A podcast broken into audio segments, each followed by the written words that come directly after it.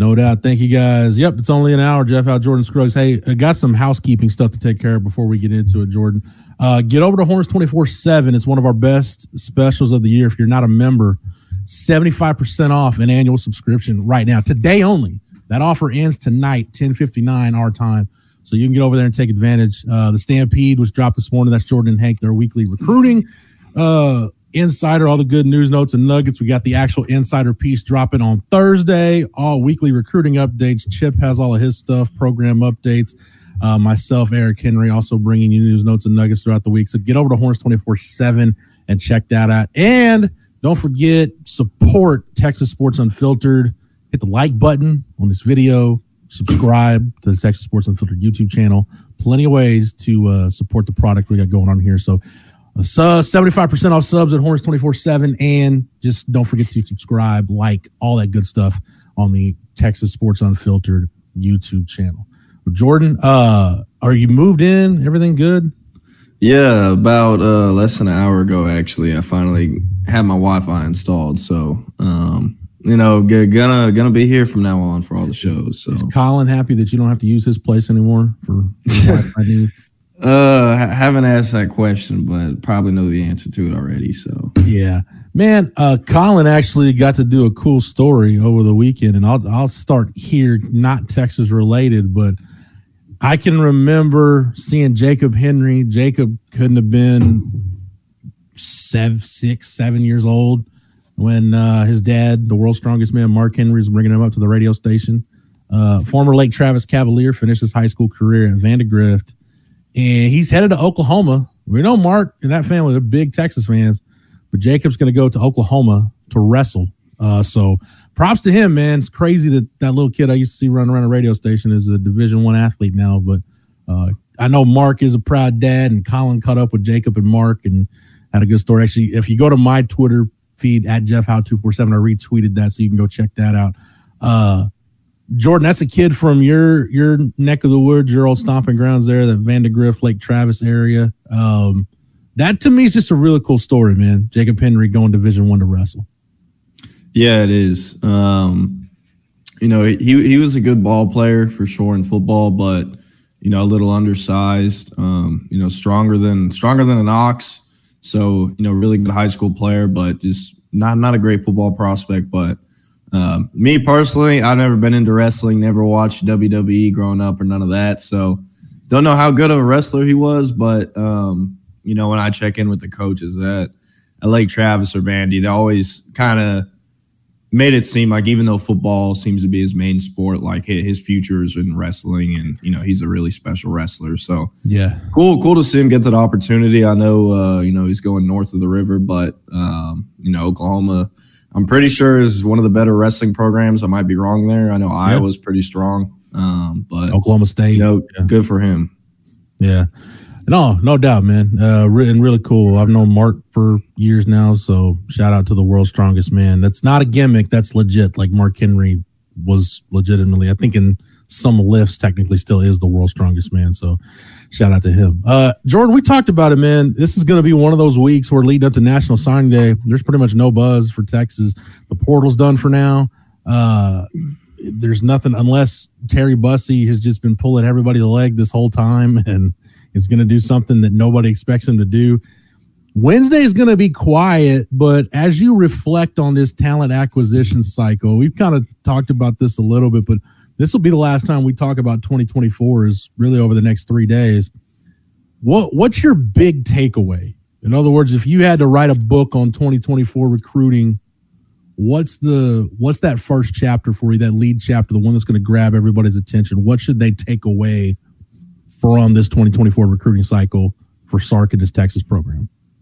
Um, look, man, uh, the the 2022 cycle was the offensive line class with uh, you know Kelvin Banks, DJ Campbell, Nato, however you say his name, Cam Williams, uh, Connor Robertson, Cole Hutson. I think I got them all, uh, six of them. Uh, Malik Agbo too Yeah. came in as O lineman, now a tight end, obviously, or whatever you want to call his position. Um, the next year was linebacker. You know, Derion Gullette. You could count Tausili Akana as well. Obviously, Ant Hill, Liona Lefau, S'Maje Burrell. This year was defensive back, man. Xavier Filsaime, Wardell Mack, Kobe Black, Santana Wilson, uh, Jordan Johnson-Rubell. I mean, the list goes on. And um, with, with Texas, Hudson and I have kind of always had this, Hudson Standish and I have always kind of had this bit, this little riff where it's almost like each year Texas is looking at the roster, seeing where the weaknesses or what they need to sign like a big group. And mm-hmm almost like taking it personal, you know, like, all right, buddy, like, let me go sign the best of line class. Okay, next year, let me go sign the best linebacker class. It's like, oh, we're about to graduate a lot of our secondary, lose them to attrition or whatnot. Let's go sign five of the top dudes in the country, you know? Yeah. So it's almost like they take it personal uh, when it comes to um, replacing what they're going to lose or just, mm-hmm. you know, fixing the program, fixing the weak holes, the weak spots. So uh, I got to say for this year, it's DB. Um, also, you know, the I think the defensive line class as a whole, uh, they had higher hopes probably in the summer. Um, yeah, I know at Edge they were looking to uh, sign three guys. Um, they're hoping to get three of Danny Okoye, Colin Simmons, Zena, and uh, Jordan Ross. Uh, they ended up getting just uh, Zena and Colin Simmons, with uh, Okoye going to Oklahoma, Jordan Ross going to Tennessee.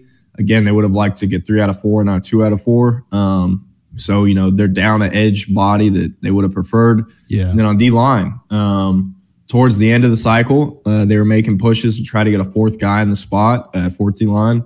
Didn't end up making it happen. They ended up losing someone. Um, so the the D line class, uh, I think, I definitely had higher hopes in the summer and early on in the cycle. But um, you know, with what you signed a defensive back, you know, you, you have a surplus of talent there, and you know, hopefully that can make up for what you didn't get on the D line. Yeah, I just hope Sark and this staff can continue to have that foresight of being on. A lot of that too, Jordan's being honest with what you've got on your roster, because mm-hmm. you may have numbers at a certain position, and some coaches may look at that and say, "Okay, well, we got numbers," but if you're being honest with yourself, say, "Okay, yeah, we've got numbers, but how many of these guys are really going to be frontline players for us? Like, we need to just." Get some some other guys in here, some guys that we like, let competition sort some things out, and then maybe those other guys get the hint that all right, I'm not on the long term plans here.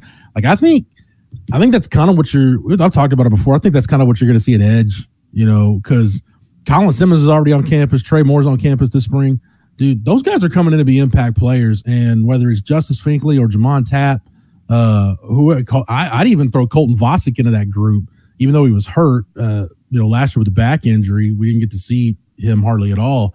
For some of those guys, it's going to be now or never. I'm not saying for all of those guys, but there's going to be a couple of those guys that after spring ball, they get the hint like, all right, I'm probably not in the long term plans here. It's probably if I'm going to play, I probably need to go somewhere other than Texas. That's what I kind of hope the roster turns into. Is it's just that because that's where not to say that they don't have cycles where they have needs that are greater than others, but that's where Georgia and Ohio State and you know to a lesser extent Michigan uh, Clemson was there at one point in time. Uh, Alabama, we know, has kind of lived in that territory. So we're seeing we're seeing Texas venture into that territory. And what's scary about it is everybody nationally starting to pick up on it too. Like whether it's you know our guy Josh Pate at twenty four seven Sports has talked about how he feels Texas is going to head into the SEC and kind of be in the upper echelon of that conference in terms of having the goods to compete for a national title every year. I saw uh, Matt Barrie came out and said something on Greg McElroy's podcast and, and really similar to how he feels Texas can go in and compete in the SEC. I know I repeat myself a lot on this, Jordan. It's just wild to think what Sark and company, and yeah, has NIL made an impact? You'd be foolish to deny that it hasn't. But what they've done with this roster, taking the talent level from where it was when Sark took the job and really threw his first season to where it is now. I mean, you've legitimately gone from a team that really was just kind of spinning its wheels and you didn't really know what to make of what was going on to man, this really is a team that's got they've got a window now where they can go compete for for championships, even moving to the SEC. Yeah. Yeah, no, it's uh it's a snowball and man, it's rolling downhill and there's a there's a big hill we're looking at. So yeah uh, you know, interested interested to see if anything knocks the snowball off its course. Um, yeah. When when you uh, because we got to talk about some of those other these other SEC programs when it comes to uh, signing day and just kind of what they're where they're filling holes. And I know you know A and M and LSU are both going down to the wire for Terry Bussey. What do you think about the A and M class? You know, Mike Elko's first class. We know it, it's it's heavy on portal pickups because it kind of had to be.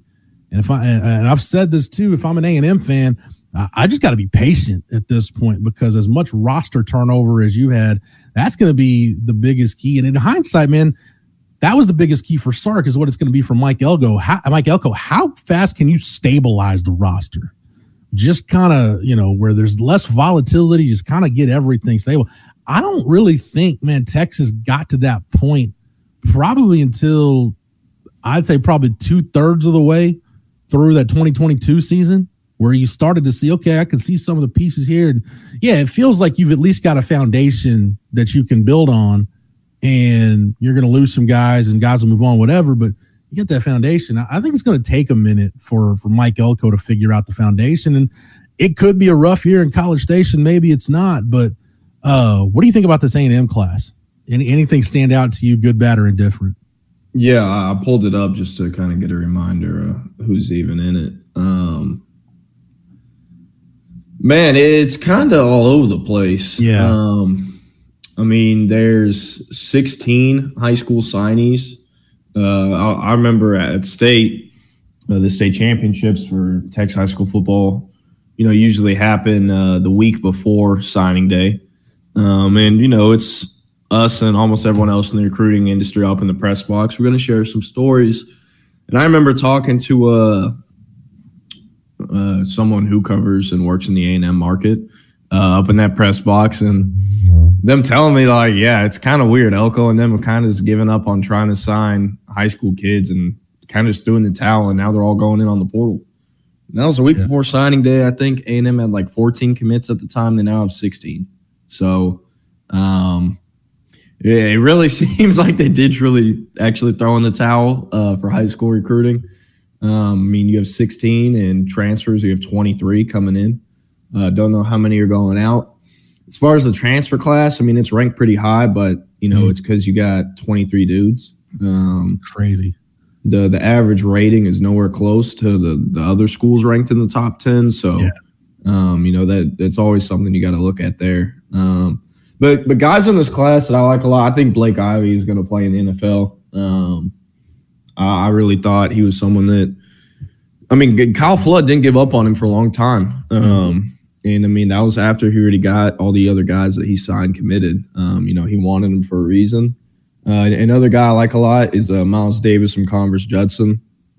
Yeah. Um, he was someone who kind of got lost in the fold with Texas uh, as things went on, and they continue to you know, if I'm being honest, I, am not sure if Texas was expecting them to have the success they did at defensive back on the recruiting trail. Mm-hmm. Um, and I think, you know, once they kind of realized, like, oh shit, we actually are going to get Wardell Mack. We're actually going to get Phil, all these other guys. It was like, you know, Miles Davis is a really good player, but he's not these other guys. Yeah. Um, but you know, nonetheless, I, I, still like him a lot as a player. Uh, I think he's going to end up playing a lot of A and M. Uh, and then Dalen Evans. Dalen Evans, you know, had a uh, pretty monumental last week leading up to signing day. You know, I know yeah. we all remember that. Um, I, and I'll be honest with y'all, we we had a commitment story written, we had graphics made, everything ready to roll. Um, that was how close that was. And I mean, Dalen Evans, we have him as a number seventy six prospect. I've seen him in camps. Um, a million bucks is, is, what he looks like. Uh, he tests like a freak. He also, you know, as he's a guy you look at and say if he shows up every day and works and gets coached and gets coached up and developed, there is no reason he should not be in the NFL because of everything he has that you can't coach. Um, right. Another guy, Ernest Campbell, uh, 5'8", 150 from Refugio, uh, fastest kid in the state for the last however many years it's been. Um, if you've seen the videos of a, a short little black kid who looks skin and bones, super skinny with long dreads, running past everyone at state, it was Ernest Campbell. Um, he, he, I don't know how many state medals he has. He, I think I saw him win like four or five events at the state meet last year. I mean, he's in two A, so it's kind of unfair. Yeah. But man, they they got speed there. Uh, they got some size up front. Didn't sign a ton of alignment, and then obviously, you know, the crown jewel of the class is deciding in the next 48 hours whether he's going to stick with them or flip to LSU. So um, keeping Terry Bussey is the most important thing for uh, the future A&M regarding this commitment class or uh, the transfer class. Um, guys like Terry Bussey don't come around often. That's why he has the ranking. And That's why there's still schools bending over backwards for him, and it's in February. So um, Terry could have a big domino effect on the kind of the offseason and direction these schools go with, you know, filling that need for a game changing player that he is. He can only go to one school. So um, interested to see the domino effect. I feel like if this is just me talking, I feel like if he goes to A and M, he's probably the guy in terms of their playmakers. Even right off the bat as a freshman, if he goes to LSU, he's. It's hard to say he's just a guy, but man, it's been a while since LSU has. It's hard. It's weird to say it because we've seen periods of time where they've had ridiculous amounts of skill talent, but dude, they're stacking it again, man. And you look at Bryce Underwood in their 25 class. I mean, this is why I I never I never bought into the Brian Kelly to Michigan stuff just because I'm like, do you you've got an offense at LSU that you would have given a limb for at Notre Dame to have the kind of speed and playmaking ability on the perimeter that you're going to have right now. If Terry Bussey goes to LSU, man, that's it's it's it's going to be really hard to stop LSU if you're a defense in the SEC. That's if, if, honestly, if I'm a Texas fan, I probably want Terry Bussey to go to A&M. I probably don't want any part of him going to LSU. Yeah, um, you know, I honestly have no idea what position either school wants him at. Um, but I've always hoped he ends up on offense. Uh, you know, I think he's an NFL guy no matter what mm-hmm. at any position. Um, but I, I, just like seeing guys like that with the ball in their hands for sure. Um, and so do a lot of other coaches and people in football, but um, you know, there's a lot more guys like Terry Bussey on offense than there are on defense, and that's why there's a lot more elite receivers compared to uh, elite corners in today's game. But yeah, um, by Jeff, the way, Brian, Brian Kelly got four. If you just look at the 24 7 sports, our in house rankings in the top 247, four top 30 prospects in the state of Texas signed with LSU, signed with LSU in the early period. Caden Durham, uh, Weston Davis, big offense, another guy that Texas took a good long look at. Uh, and then Coen Echols, the offensive lineman out of Katy, and then Jelani Watkins from Atascocita, wide receiver. So LSU doing work in Texas, man. It's Houston and East Texas for the most part, but LSU and obviously Caden Durham for the Metroplex, but LSU still doing work in work in Houston. It's really weird, man. When you, I don't know if you notice this when you go to Houston, but there's been times where Houston's been kind of an A and M town. It's been an A and M city there's definitely a time where it was a, a Texas town. You saw Longhorn stuff. Uh, Houston to me now, man, it's kind of an SEC city. Like you see a little bit of Texas, a little bit of A and M. You see some, you see Bama flags and Bama gear. You know, a heavy LSU representation in Houston. Houston's just kind of this weird college football melting pot now of, of all different kind of fan bases. But by and large, is you you'll see a lot more for any of those SEC schools than you will see people flying, you know, U of H or Rice colors. Yeah. Yeah, you will. Uh, I was actually in Houston uh, this weekend. I went down and uh, saw a seven on seven tournament. Yeah. Juice actually won the whole thing. Um, Is it really? So shout out, shout out to shout out to those guys. Yeah, I didn't stay on Sunday. Um, I just I don't know. I wasn't feeling it. I, I drove back home to Dallas on Saturday night after we were done in pool play. Um, but I did want to talk at, at the tournament. Uh, there wasn't a ton of talent there. Uh, team from Southeast Texas, uh, Texas Night Riders was there. They brought three dudes with Texas offers. Um, already have one of the stories out with Kiati Armstrong uh, from my time talking to Kiati, and I'll, I'll have the other two out uh, today and tomorrow. The other two guys I spoke with are uh, Kosi Okpala and uh, Javar Thomas. Kosi Okpala is a 2026 linebacker at Katy Mayde Creek, and uh, Javar Thomas is a 2025 three-star linebacker at uh, Aldine Nimitz. And then Kiati Armstrong is uh, the number 54 overall prospect for the 25 class, number three overall tight end. He's at Jasper. Um, I, I, guess we'll start with Kosi. He's the youngest. He's a 2026. Uh, and, and, everything I'm about to talk about is in the Stampede. So if you want to mm-hmm. read or have the reading version of it, go ahead and look at Horns 24 7. Um, with Kosi Okpala, uh, first off, I think he's going to end up at Texas. Uh, he's a 6'2", 200 pound uh, linebacker slash edge. Uh, a fair amount of his film is him kind of coming off the edge in a two point. Um, at, at 6'2", 200 pounds, that's unlikely that that's his role in college. Probably going to be more of an off ball backer. Um, he also has tape at off ball backer, so I'm not worried about that. And then uh, at the tournament as well, he was actually playing nickel, uh, which I was really interested to see just because so much of his tape and pads is just him coming off the edge and rushing the passer. Um, but he held his own, and he more than held his own. He he was good in coverage. You can tell he's raw, but um, you know th- there's a lot to like there. And mm-hmm. I guess to tie it back to to bring it back to Texas, why I like Texas for him. Um, one, it was his dream school growing up. Sources told me that. He told me that directly. Uh, two, his defensive coordinator at Mayde Creek is uh, none other than Rashad Babino, Bobino. I'm yeah. Bobino, my bad. I couldn't remember watching him play. I was like six. Um, I'm sure Jeff and y'all remember him. Started 45, 52 games, three yeah. uh, time All Big 12 selection at Texas. Yeah. And his uh, played four seasons, was on the 40 acres five years, though. He redshirted once. Um, but yeah, so that's his defensive coordinator. Uh, he also works with the linebackers at Mayde Creek. So, you know, it's kind of similar to Elijah Barnes' setup at Skyline with Peter Jenkins. Um, but so you got Bobino, uh, you know, in his head, kind of pushing Texas. Obviously, you know, uh, most coaches nowadays, you know, are never going to try to sway one kid one way or another. But uh, you know, you're stupid if you look at that and see Bobino as his coach and don't think that's going to help Texas one way or another. Um, and then also one thing I thought was really really cool, and it, it honestly caught me off guard when speaking to Kosi. He is God brothers with Brian Orakpo. I've never heard the term God brother. Yeah. Um, but he told me he was God brothers with Brian Orakpo. Uh, after we stopped recording, I kind of asked him, you know, what does that even mean? How did you even meet Brian Orakpo? How are you tied in there? And he had told me uh, when Orakpo was coming up in high school in Houston and growing up, um, that Kosi's father kind of was looking out for him, helped raise him, was a caretaker for him, and just was in his support circle and, you know, helped take care of him, was one of the nice. people that kind of raised him. Um, and he said Orakpo's been in his whole life. He's been around his whole life.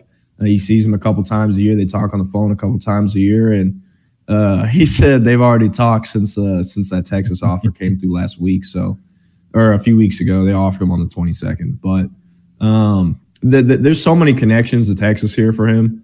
He's yeah. also, you know, I really like him as a prospect. I love what I saw this past weekend. It was my first time seeing him, but you know, again, I really liked what I saw. Here's um, fun right fact. now. Rashad, Rashad Bobino and Brian Orakpo in the same recruiting class at Texas. Both got the Texas in that 04 class with Jordan Shipley was in that class. Ramonce Taylor was in that class. A lot of really good players came to Texas in that 04 class. Yeah. Um, yeah, it was a special class. But uh, with, with Kosi, uh, expect him to end up at Texas. Um, probably going to put a crystal I'm to put a crystal ball in by the end of the spring. I might I might put one in this week. You know, uh, I need to talk to some more people first. You never want to jump the gun. Um, and also, right now, he's only got five offers. Uh, Texas was a second. Uh, he only has in-state schools. I think it's SMU, Tech, UT, A and M, and Houston. I think are his five offers. Um, but he, he's going to get plenty more. Uh, he has a look. He has a film and you know he he can cover play off the edge or traditional linebacker. He you know kids can't do that, um, especially linebackers who are heading into uh, are going to be heading into their junior season are, are, not supposed to be as versatile and as athletic as he is. Mm-hmm. Um, and and yeah, I just I, I think it was good news this weekend that we found that out and it really seems like he's trending to uh, to Austin. Just one one more thing, real quick, because I just decided to look it up on a whim. Mm-hmm. 2004 Texas class very underrated because you're kind of in between that 02 class that's the gold standard and the 05 class which had Colt McCoy in it. But like Derek Lokey, Nate Jones, Frank Okam, uh, yeah, Rashad Bobino, who I think got a cup of coffee in the NFL, Jordan Shipley. Chris Ogbonnaya, Brian Orakpo, Ramonce Taylor. It's a lot of dudes in there that helped Texas win a lot of football games and some a decent amount of NFL money in that class too. So shout out to yeah. the Texas signing class. And 20 years ago, Jordan, 20 years ago, that was the class getting ready to, to sign with Texas. Yeah.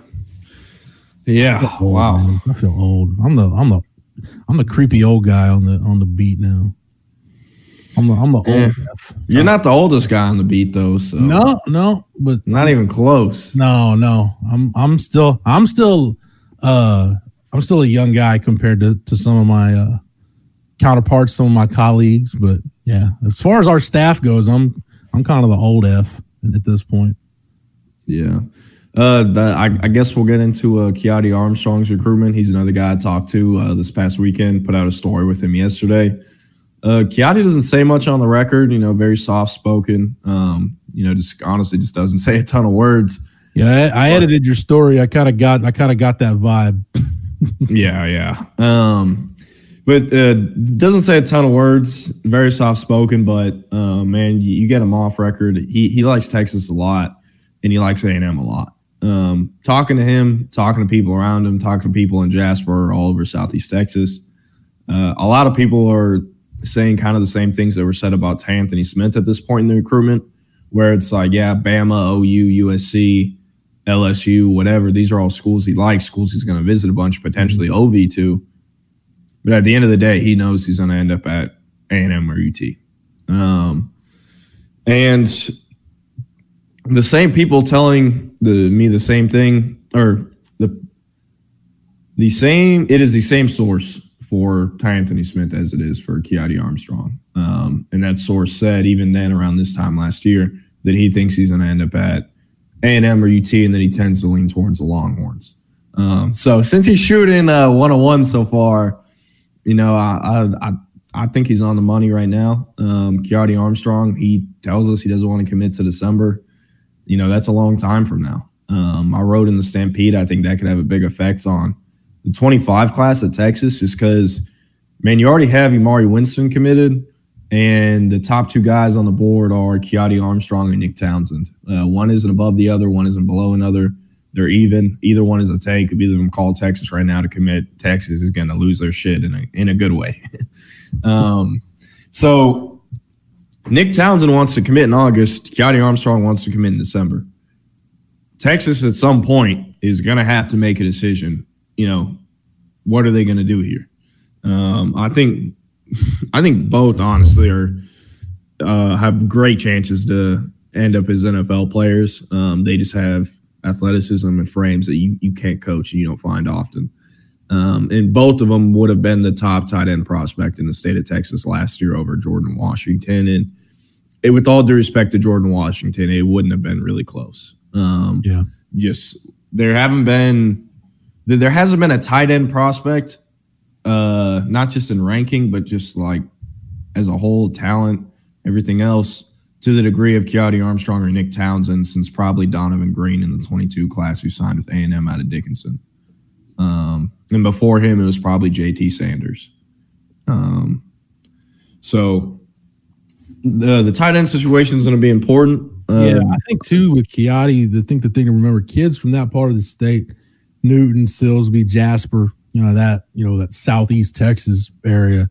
Um, unless you know, I know DeAnthony Gatson committed out there to, to SC at one point, but then ended up. I think he's a Butler now. Uh, mm. And I know Darwin Barlow transferred from TCU to USC. Man, other than those two things, most of those kids end up staying in some close probably either an in-state school or maybe Arkansas pops up for those kids. Uh, those, those kids usually don't go too terribly far. And you know, if the top three are are all it, not not even knowing what I know, you know, and, and after reading this, you can go read Georgia's story on the site, like we talked about. Man, if you told me the top three were Auburn, A and M, and Texas, I can tell you you can probably eliminate one of those right off the bat, and it's probably going to end up being one of the two in-state schools. Yeah, and the, that's another thing I want to talk about with Kiadi. Um, dude, if you if you go and go through his profile on twenty four seven and the recent articles that he's tagged in, he says like different schools for every article whenever asked what schools are standing out except ut and a&m are always in there. Mm-hmm. um, so uh, a few kids do that without realizing it and it helps us out to figure out okay who is truly legit here? Um, and i mean it kind of just backs up what i was saying earlier about how a lot of people think it'll be ut or a&m for him. Um, i think something that's really important for Kiadi, I mean, things can always change. Just because it looks like UT or A&M now, obviously doesn't mean you know that has to stay the same. I just want to make sure my bases are covered. Um, right. Right. But I know Kiadi, damn well knowing uh, Drelon Miller from Silsbee, signed with Colorado, but we're so, Deion. That doesn't count. Yeah, yeah, that's the that's the exception, not the rule. Yeah. Um, but Kiati, uh, he's barely taken any visits. Uh, the only out of state visits he's ever taken was to Miami, and that was two weeks ago, and it was because he was there for a seven on seven tournament. Yeah. Um, he's going to take a bunch of visits to schools he's never seen before in the spring and in the summer with official visits, and you know, whenever schools do little official unofficials. Um, but you know, again, uh, I think it's going to be UT or A and M, and uh, there, there's a long road ahead here. Um, yeah. At some point, if Texas decides, you know, we don't want to have to be recruiting all the way until December for this position, and we can get a guy who's the same level in August, and they decide to go that route, I would have nothing wrong with that. Nothing wrong with that. Um, you know, it's just going to be completely up to Texas to decide where they want to go there. But, but yeah. Yeah. Another thing I really dig about the Sark staff they're not going to take they're not going to get to a point in the year and take a couple commitments of like borderline guys just to create some momentum in the class. Yeah. I felt like Charlie did that. I know Mack was kind of guilty of that at the end. Uh, Tom Herman, man, they, there was some guys that maybe they did it with, but I'd, I'd have to go through and remember some specific examples, and I can't think of any off the top of my head. But I haven't seen this Sark regime, Jordan, just be like take guys where you're like we're not stupid you know, like you know, some schools when they take a kid, it's like, all right, you're doing that just to drum up some momentum and try to get some guys on the bus, get everybody excited about what's going on. Man, it, Sark and those guys don't really care. Like they're, especially if it's for a guy they want, they're willing to play the long game and stand on the Kiati Armstrong theme. It's exactly what they did with Tyanthony Smith. I mean, if anybody thinks Jeff Choate just gave up when uh, Tyanthony Smith made his his commitment the first time. Which when did he make that? Was that like? It was like June 30th or June 29th. It was something like that. It was yeah. the end of June. Yeah, when he committed A and M, Texas didn't stop recruiting Tyanthony Smith, and it ended up paying off for Texas in the end. Uh, Kelvin Banks was the same way. So yeah, there if it's a guy they really like, they'll they'll go down to the wire for him and for him and and you know whoever's been on our recruiting beat, it's you and Hank now. Uh, y'all have done a pretty good job of painting the picture. Like, look, they're clearly going to save a spot for this guy. Like, whatever you you think the numbers are, it's going to include that guy. So they're not, you know, if it's for guys they really want, the the numbers will work out. Hey, real quick before we keep going on the, uh do you have something you wanted to hit real quick, Jordan? Yeah, I just uh the last kid I talked to is Javar Thomas from Aldine Nimitz. Uh, not a ton going on. He, he's taking it pretty slow. Uh, he's I mean, he has 10 offers. He's gotten like seven of them in like the last week, week and a half. So not a bad approach at all. Uh, Texas offered him on Friday. Um, you know, that's, uh, I guess, the most prestigious offer he has, his best offer. Uh, currently a dead period going on that went into effect last night at midnight. It'll it'll be ongoing for about a month.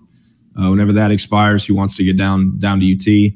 He's been there once, but it was just a game visit for the Kansas game. So doesn't know a ton about the program. Um, a few coaches have stopped by Nimitz and, and met with him, but you know he told me he, he doesn't know him that well and he wants to get to know him better. Um, and you know I asked him any schools standing out. No, just because everything's so new and you know schools are still offering him pretty much kind of every day. Um, but you know I, I, did talk to someone close to him and. Uh, while he did say, you know, he, he's super, super open in his process, he did say that uh, the offer that Javar had been waiting on more than any other offer was Texas, and you know Texas had been Texas has been talking to this kid since like August or September. Like you can recruit and talk to a kid without offering him. Um, that's what they've been doing since the start of football season. I think it was either late August, early September, or like early October when I first heard that uh, Jeff Choate actually went out to the school to go sit down with him and go meet with him. Um, so, you know, they, they've been doing their research on Javar for a while now. And, uh, you know, it seems like they're, they're at a place they like to, to offer him. Um, and I wrote it in the Stampede this morning. Uh, Javar, he's an 89 three star, high three star, great prospect. But, you know, Texas already having a commitment from Deuce Williams and, you know, the Longhorns trending for Riley Pettijohn and, and Bo Barnes, you know, I'm I'm interested to see kind of where this goes with Texas and Javar Thomas. Um, yeah. And also, what other big time schools are going to get involved that could give Texas some competition? Because it's not like Texas is going to be the only big time offer to come along. Right. Um, he, he's far from done. So, uh, and he also doesn't have a timeline for committing either. Um, so Javar Thomas is, is going to be an interesting recruitment to watch a linebacker in 2025. Uh, I know Hank has been a little more dialed into the KJ Lacey recruitment because he's mm-hmm. I got that relationship with KJ, but uh, he apparently KJ was supposed to visit Ole Miss for their junior day. I don't think he made it because the day he was supposed to be at Ole Miss, he was. CB mentions it in the chat. He was actually at the Senior Bowl, uh, hanging out with T'Vondre Sweat. Uh, man, this is just gonna be one of those deals where Sark and AJ Milwee are just gonna have to recruit KJ Lacey like he's uncommitted, especially when you've got a kid that talented in, in SEC territory. You know, with with Ryan Williams at Alabama, they're not going to stop recruiting him. I, I doubt Auburn's going to stop recruiting him. And you know, if, if, Lane Kiffin's at least showed interest at this point, so you know Lane Kiffin's going to keep recruiting him. It's just it's one of those deals, man. If you want to hang on to your quarterback, you got to recruit him like like he's not part of the class. Yeah. Um, well, here's one thing that uh, I actually talked to Hudson Standish about. I think last week or whenever it was when Ryan Williams committed to Alabama.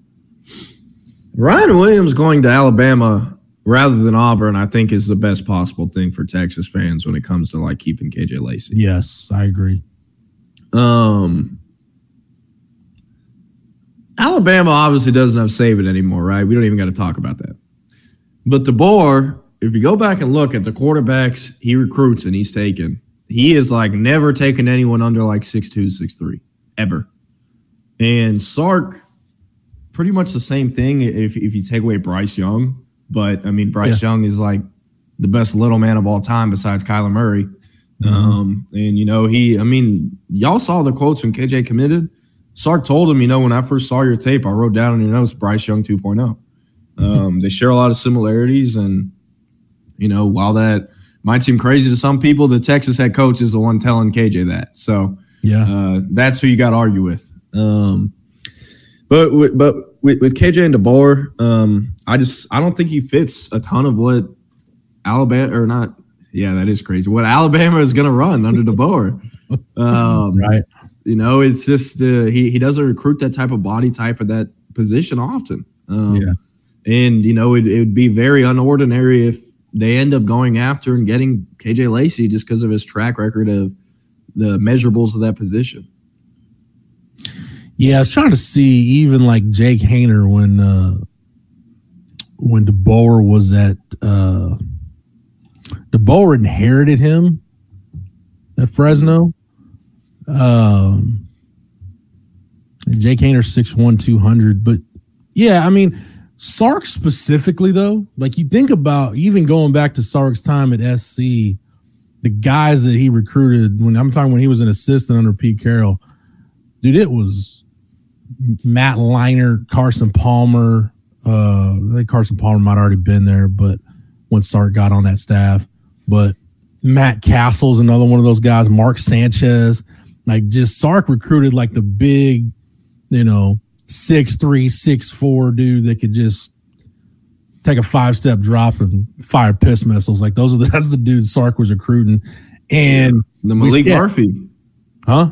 The Malik Murphy type if Malik Murphy was a prospect in like the year 2005, Steve Sarkisian would have recruited him at SC, and Malik Murphy would have been a Trojan. There's no question about it. Um, yeah, you, you look at the guys he recruited Alabama. I mean, he, you know, he wasn't he wasn't on on, uh, on the staff in terms of like a full time role with Jalen Hurts recruitment. Uh, you know, Tua kind of the same thing he inherited Tua. So really, the only guys he, he recruited there was was Bryce Young, and yeah, Bryce Young didn't fit the mold typically well, I mean, he got he got Milroe, right? Sark did recruit Jalen Milroe, but again, Jalen Milroe's what six two, six three. Yeah, yeah, but I, I was meaning like guys yeah. that he recruited at Bama. Yeah, different, different, different body. Yeah, different body type, different skill set. But the point is, man, Sark is. uh It just shows you, man. Sark is looking for. Sark is more concerned about skill set than physical traits. Like he'll he'll sacrifice a little bit of height or whatever if the dude can just straight up fling it. So I, I yeah, I like you said, if you don't like the KJ Lacey Bryce Young comparison, don't take that up with us. Take that up with Sark because Sark yeah. made it. Yeah, we're just the messenger. Yeah, just the just the messenger. Anything um, else recruiting wise, Jordan? Because I want to pick your brain about some of this NFL draft stuff relating to the Longhorns. Uh no. I mean, we're honestly we're kind of just at the time of the year where, you know, from now until March slash early April, um, you know, not a ton's going to go on until until somebody kind of pops uh, out of nowhere, or commits out of nowhere. Unless that happens, you know, nothing's really going to go on. You know, it's going to be too groundbreaking until March or yeah. April. Whenever the April transfer portal window opens, and then you know official visits start getting scheduled around then as well. Uh, and we'll also have spring ball Texas. And I've been meaning to ask you, Jeff. Do you know what the dates are for open practice when they let uh, like media availabilities for the spring?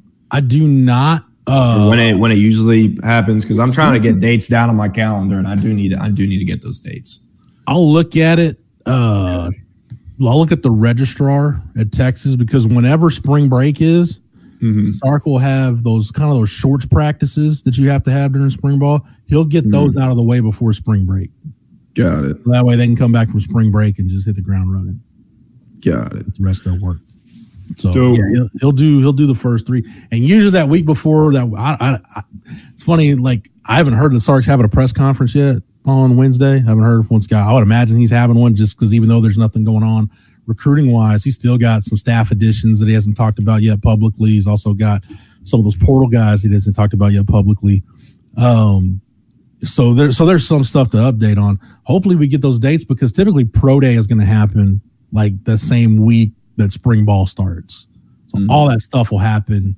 Because usually for us, like the guys on the team side, usually it's a freaking nightmare because you'll have spring ball starting, pro day, and you'll have the Big 12 tournament all, all going on.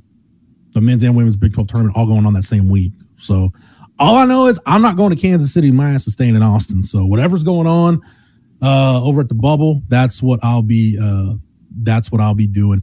Um, so I see, uh, I saw the draft network had a mock draft. They're kind of a post Senior Bowl mock draft.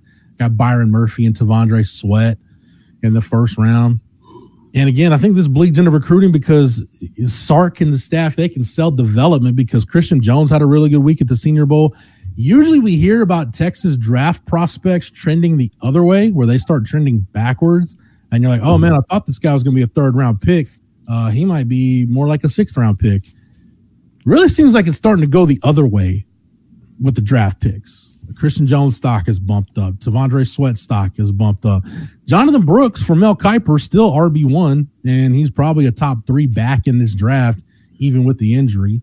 You still got Adonai Mitchell, Xavier Worthy, Ja'Tavion Sanders. So there's uh yeah, it's it's just it's weird for me to see guys from Texas, their stock going up as we go through the draft process instead of going the other way. Yeah, uh, I haven't been paying attention to much of the Senior Bowl either. I mean, I've been moving in and driving yeah. back and forth from Houston the last week, but um, yeah, no, I mean, it is. You're right, and you know, think about how many guys aren't even at the Senior Bowl. They were supposed to be there as well. Mm-hmm and how you know Jahdae Barron, he's coming back, but man, if he entered the draft, he would have been picked. You know, that's another guy as well.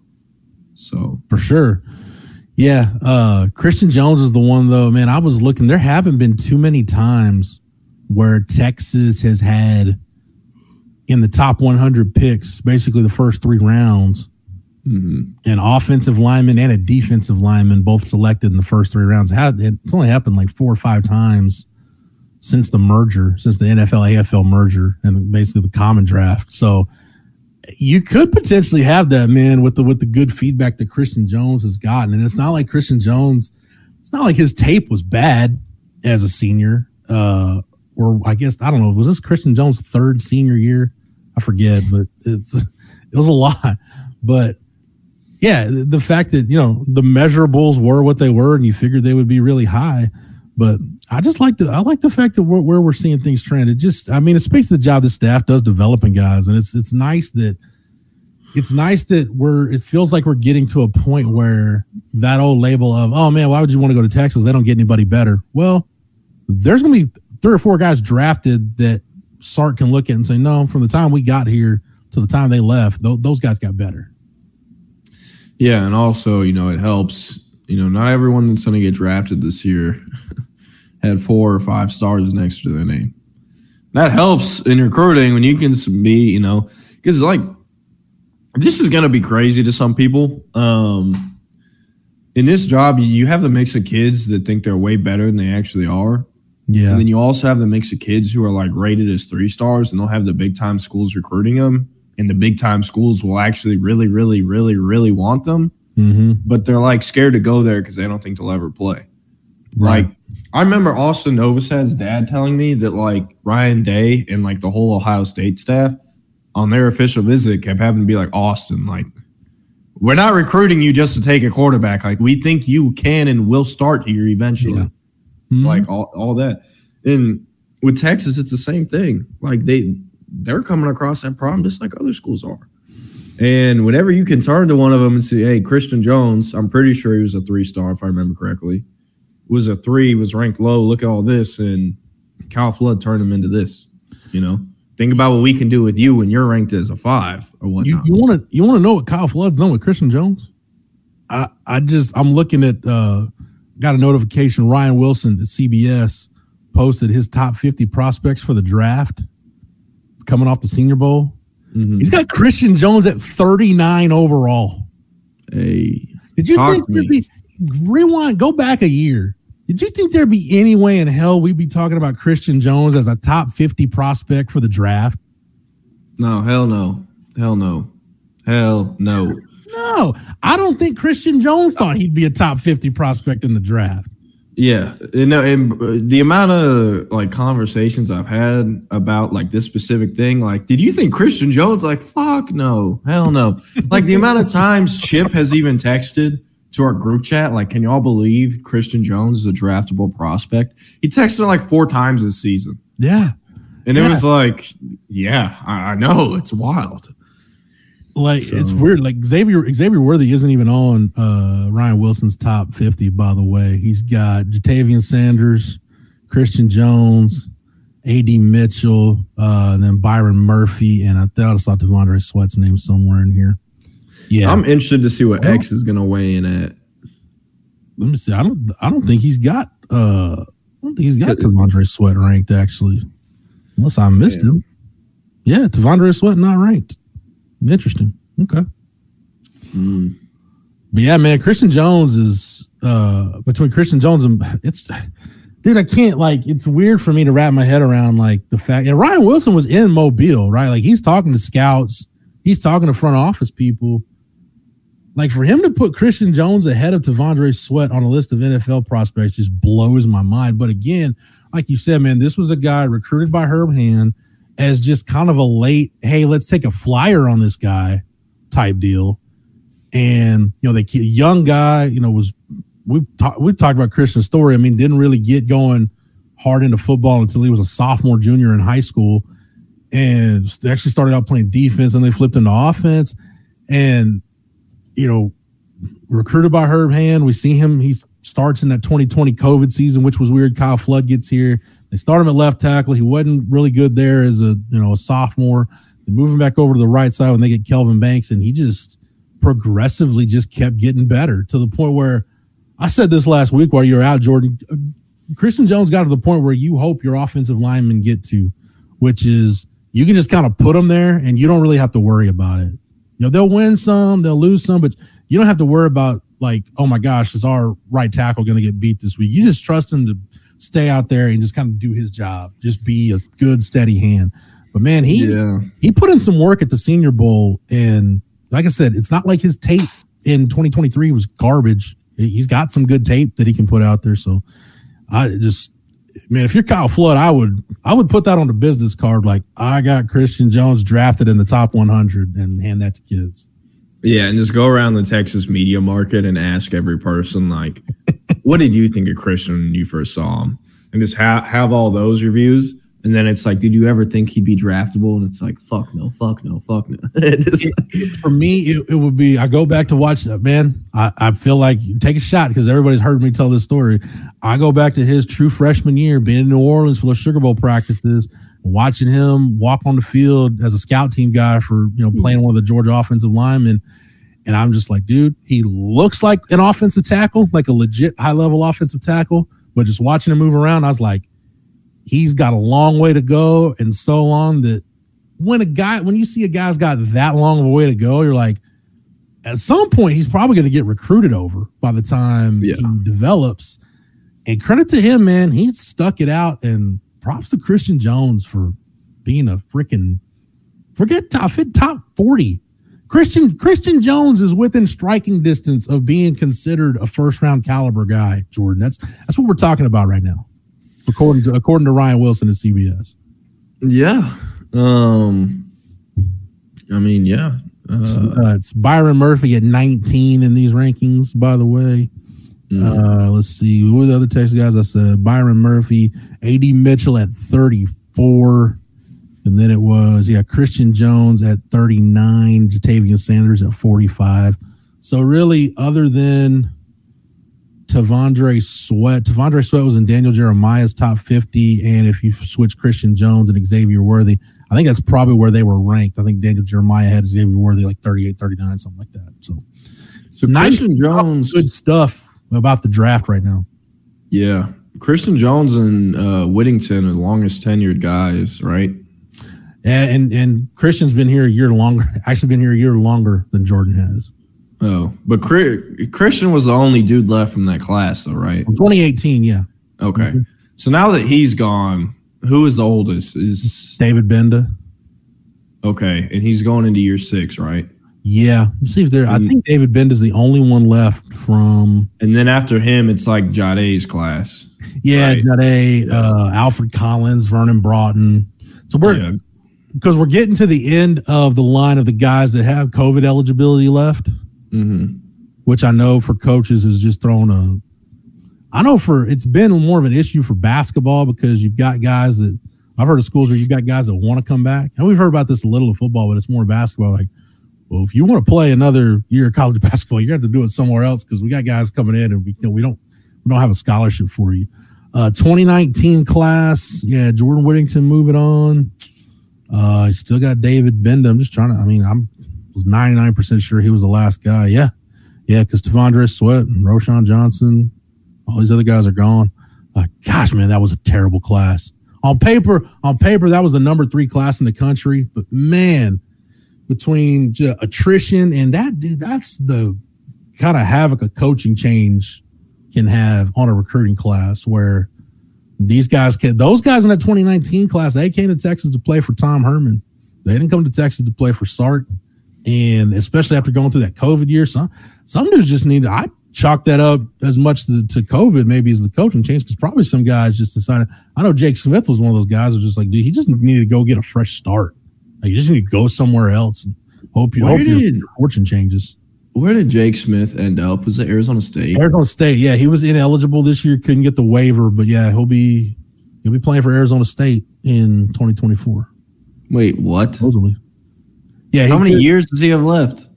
Uh, ooh, he, He's still on the roster? he might have two. I thought he was because he was trying to get a waiver to play right away, but because he he had already used his one time transfer to go from Texas to USC. So he was trying to- I forgot he was a. I forgot he was at SC. yeah, he was trying to get a waiver and never got the waiver. Because I was Hmm. seeing some stuff from uh, our Arizona State site does a really good job covering that program, and I was seeing some stuff. It was kind of the same deal with uh, Tez Walker at North Carolina, where they're like, okay, he should get a waiver. Like there, you know, there's nothing holding him back. And Tez Walker's was they just made him wait and wait and wait and wait and wait. Jake Smith just got flat out denied. Okay, so on the Arizona State website, played in all 13 games as a true freshman at Texas 2019, 25 catches, 274 yards, six tuds. Uh, next year, he appeared in seven games during the COVID 19 shortened 2020 season, making six starts, catching 23 passes, 294 yards, and three tuds. And then transferred to USC after 2020, but didn't appear in a game following an early foot injury upon arrival. But I want to know when the hell did he transfer to Arizona State? Like when did he officially move in? if you remember, he I don't think he ended up at Arizona State till last spring. So he was just sitting in like classes at USC. That is true. Yeah. Jake Smith and Troy Omeire are, are teammates. Yeah. And Clayton Smith, if y'all remember that name as well. Dude, I haven't thought about Clayton Smith. Did he did he make a pit stop between uh, OU and uh, and Arizona State, or was that just a straight up transfer? I think it was a straight up transfer. I'm pretty sure. Okay. Okay, so on, I don't know how accurate this is. I assume it's accurate. Um, but if you go to the timeline on Jake Smith's 24 7 sports profile, uh, it says he entered the portal on December 10th, 2022, and transferred to Arizona State on December 10th, 2022. Yeah. So basically, he pretty much just, Sat out last year. from what I remember, gave up, kind of gave up football for all intents and purposes. After because remember, he he was there for Sark's first spring at Texas, and the very first spring practice broke his foot. And then that was the last we saw Jake Smith. He transfers to SC and then you know had the injury there, kind of gave up football, wasn't around, and then hit the portal, transferred to Arizona State. He tried to get the waiver as Trajan was us. He tried to get the waiver because again, he it would it was a second transfer before graduating and uh got his waiver denied. Mm. Sorry, I'm reading a story about this. I didn't think we'd have this much Jake Smith talk on our show today, but I just forgot he existed and was blown away that he is still in college. Trey, you wanna you wanna know one of my favorite Tom Herman quotes? I love anytime we can we can talk about Tom on this show. As it relates to Jake Smith. Mm, I was gonna come up with something smart ass, but I got nothing. So hit me. He had Jake Smith had a big game against Rice his freshman year. Remember, he had the caught the touchdown against LSU, and then he had I think he had two touchdowns against Rice. And Brian Davis from the Statesman asked Tom, he's like, "Hey, it's a good problem to have. Have you thought about how to get Devin Duvernay and Jake on the field at the same time?" And Tom, without skipping a beat, just goes, "Well, why do we need to?" Like, I don't know, maybe because you've got two explosive ass playmakers and you might want to get those guys on the field together. I don't know. Just I'm just throwing out this wild ass theory. Why would Sark put Isaiah Bond and Matthew Golden on the same field? Like that's too much speed. Yeah, it's too You much. know? Tom Herman probably wouldn't still be here had he um, considered this, but he would have been better off going with more of the Steve Sarkisian wide receiver rotation. Yeah, yeah. Well, you talk about two guys that are complete polar opposites in how they use receivers. Yeah. Because Trey and I were both big fans, Jordan, of looking up like there's you're like in the fourth quarter, it's a one possession game, you got a critical like third and seven, and I'm like, dude, why is Kai Money on the field right now? oh my god, dude! Kai Money, Kai Money. My dad hated Kai Money. I don't think your dad. he didn't. know. He didn't hate Kai Money. He hated how Tom Herman would play Kai Money. He would be Yeah, like, it's not Kai Money's fault. He'd be like, uh, y'all don't know. I don't think y'all know this. I have a twin brother, and my dad would be watching the games and would literally be like, Jackson's better than him. How does Texas not have anyone better? Like that type of stuff. I was literally about to guess if your twin's name was Jackson. Is your twin's name really Jackson? Yeah, it is. Was he wait, was he playing it for Texas? No, no, no, no, no. He played at Lake Travis, Oh. but it was just whenever I was in high school. You saying my brother is a better in high school is better than Kai Money is for UT because he was a former walk on. All that. It was just Tom Herman still being at Texas and all that. It was just the tipping point was reached long ago for uh for Jules Scruggs. That's a future Dr. Money to all of us. I think he was like a biology or pre med major in college. I'm pretty sure he went to grad school at A and M, if I remember correctly. If I saw that correctly. I think there's a there's a happy medium to be found between Tom Herman, everybody gets to turn on the carousel wide receiver rotation, and Sarks, where if you're like the sixth dude, you're just like, Coach, I, I haven't gotten any playing time. Well, that's too effing bad. Go back and sit on the bench. If you're not top five, you're not playing. Like maybe maybe there's a happy medium to be found there somewhere. But Agreed. I'd, I'd, I'd much rather have it done the way Sark does it. Top five. I mean, if you're number four, you're not playing. Sorry, Johntay Yeah. Cook. And you only come in when they throw a bomb to someone and it's off target. That's Yep. it. And you ru- and then Johntay comes in and runs the same route and then comes out. There, there was never a game the last two years where I looked up and was like, "Why is Jaden Alexis on the field during this on this critical third down?" You know, like No, dudes that were dudes that were on the field were the dudes that needed to be there. So Yeah. No, that's much better than the alternative, right? It was more of, hey, we're up 50 on Texas Tech. Why are our starters still playing? Can we get AD out of the game, please? again, there's the happy medium. to be found. Oh, but give me, give me, give me Sark over Tom in more ways than just that one. Amen. But anyway, now we're gonna get going. Uh, Trey, BK, you guys, uh, hope you guys had a good weekend, and uh, here's to a good start to the the broadcast week. BK, I know you got yours started already. So Thank you, gentlemen. Thanks, Great guys. show. see you guys. See ya.